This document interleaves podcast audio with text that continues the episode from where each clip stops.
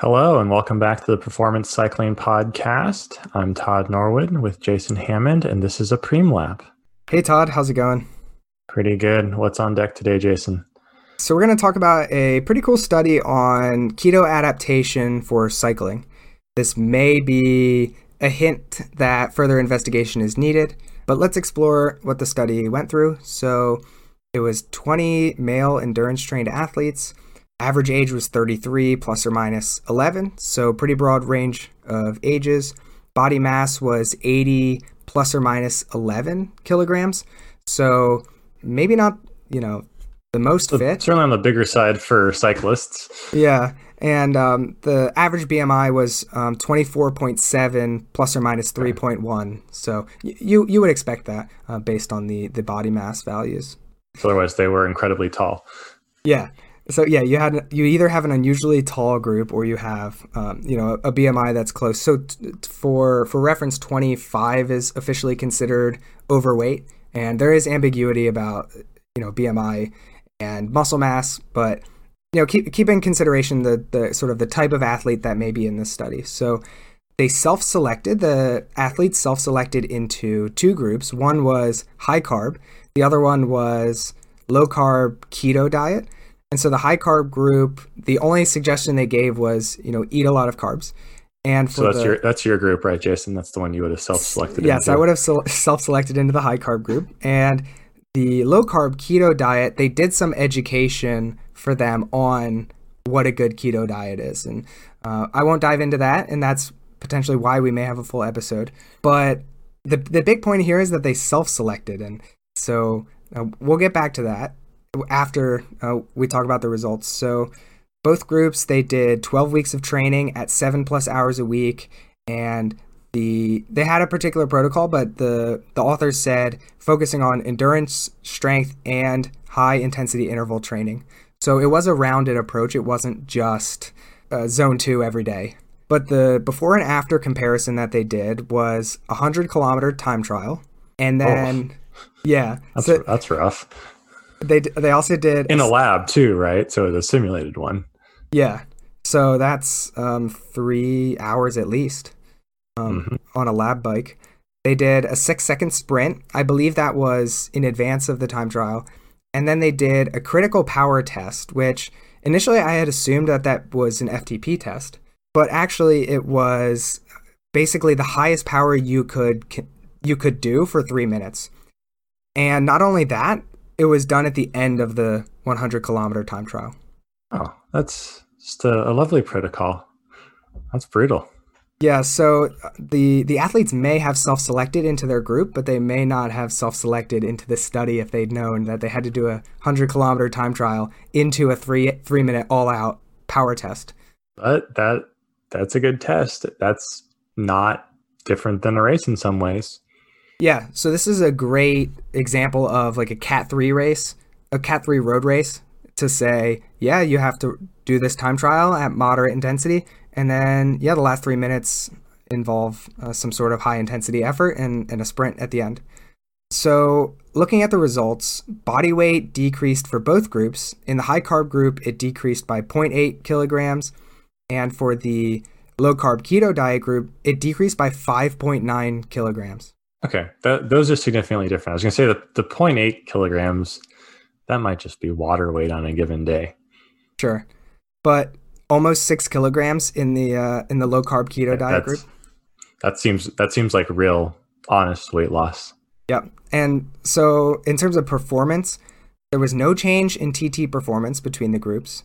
So between groups or between before and after tests, they saw no difference. And the sprint power increased by 0.8 watts per kilo for the low carb keto diet group. So normally you'll see pr- sprint power values in 15 to 20 watts per kilo. So 0.8 is, you know, a 5% increase maybe. Mm-hmm. And that was most likely due to their weight loss more than a power increase. And we could calculate that exactly uh, based on the average number of kilograms lost and, and the expected wattage and things like that. But it's not likely that they increase their sprint power. It's just that their watts per kilo increased because of the weight loss. And the high carb group saw no difference in sprint power. That's also likely because they didn't lose weight. So we don't really see much of a difference in TT performance. We also don't see much of a difference in sprint power between the two groups. But the critical power test, which is the three minute all out effort, was 0.6 watts per kilo higher for both the pre and post tests for the high carb group. What does that mean? It's hard to tell, but it does appear that so the pre-test and the post-test is before training and after training using the diet. And so in terms of long-term adaptations, we saw the same we didn't see a relative decrease in high carb versus low carb keto diet, but we did see more raw watts coming out of the high carb group. So you can expect a group that has more carbohydrate intake to do better on the the high intensity test. I think that makes sense based on the energy system that you're using. But you didn't see from training, you didn't really see an increase or decrease in the relative intensities. Yeah, it also makes sense that the sprint power didn't change. So that's not really going to hit the carbohydrate utilization. It's too short, different energy system there. And the long time trial, I think the intensity wasn't high enough to draw primarily on uh, you know, exclusively on carbs. Certainly some carb use, utilization, but it seems like maybe we could do it on fat as well. I think one big argument here with keto adaptation is if you don't have carbs, you you limit yourself, you limit the types of efforts that you can do. And I think they effectively showed that it doesn't really limit your really long distance performance, it doesn't limit your sprint endurance. There may be some issues with a 3-minute test and one interesting note that is sort of makes the study a little more ambiguous is because they self-selected, the low carb keto diet group had a BMI, uh, on average, had a higher BMI by 1.7 points. That may be related to the total weight loss of the group because their BMI was higher. They may have ha- had a higher body fat percentage. It may have been easier for them to lose weight relative to the high carb group, which may have been leaner.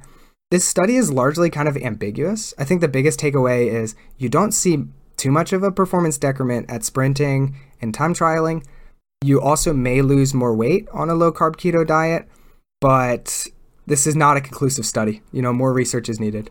Yeah, absolutely. I think there's a couple methodological issues there that make it challenging to draw any meaningful conclusion from that, but certainly allows us to ask more questions, which is in part what good research should do.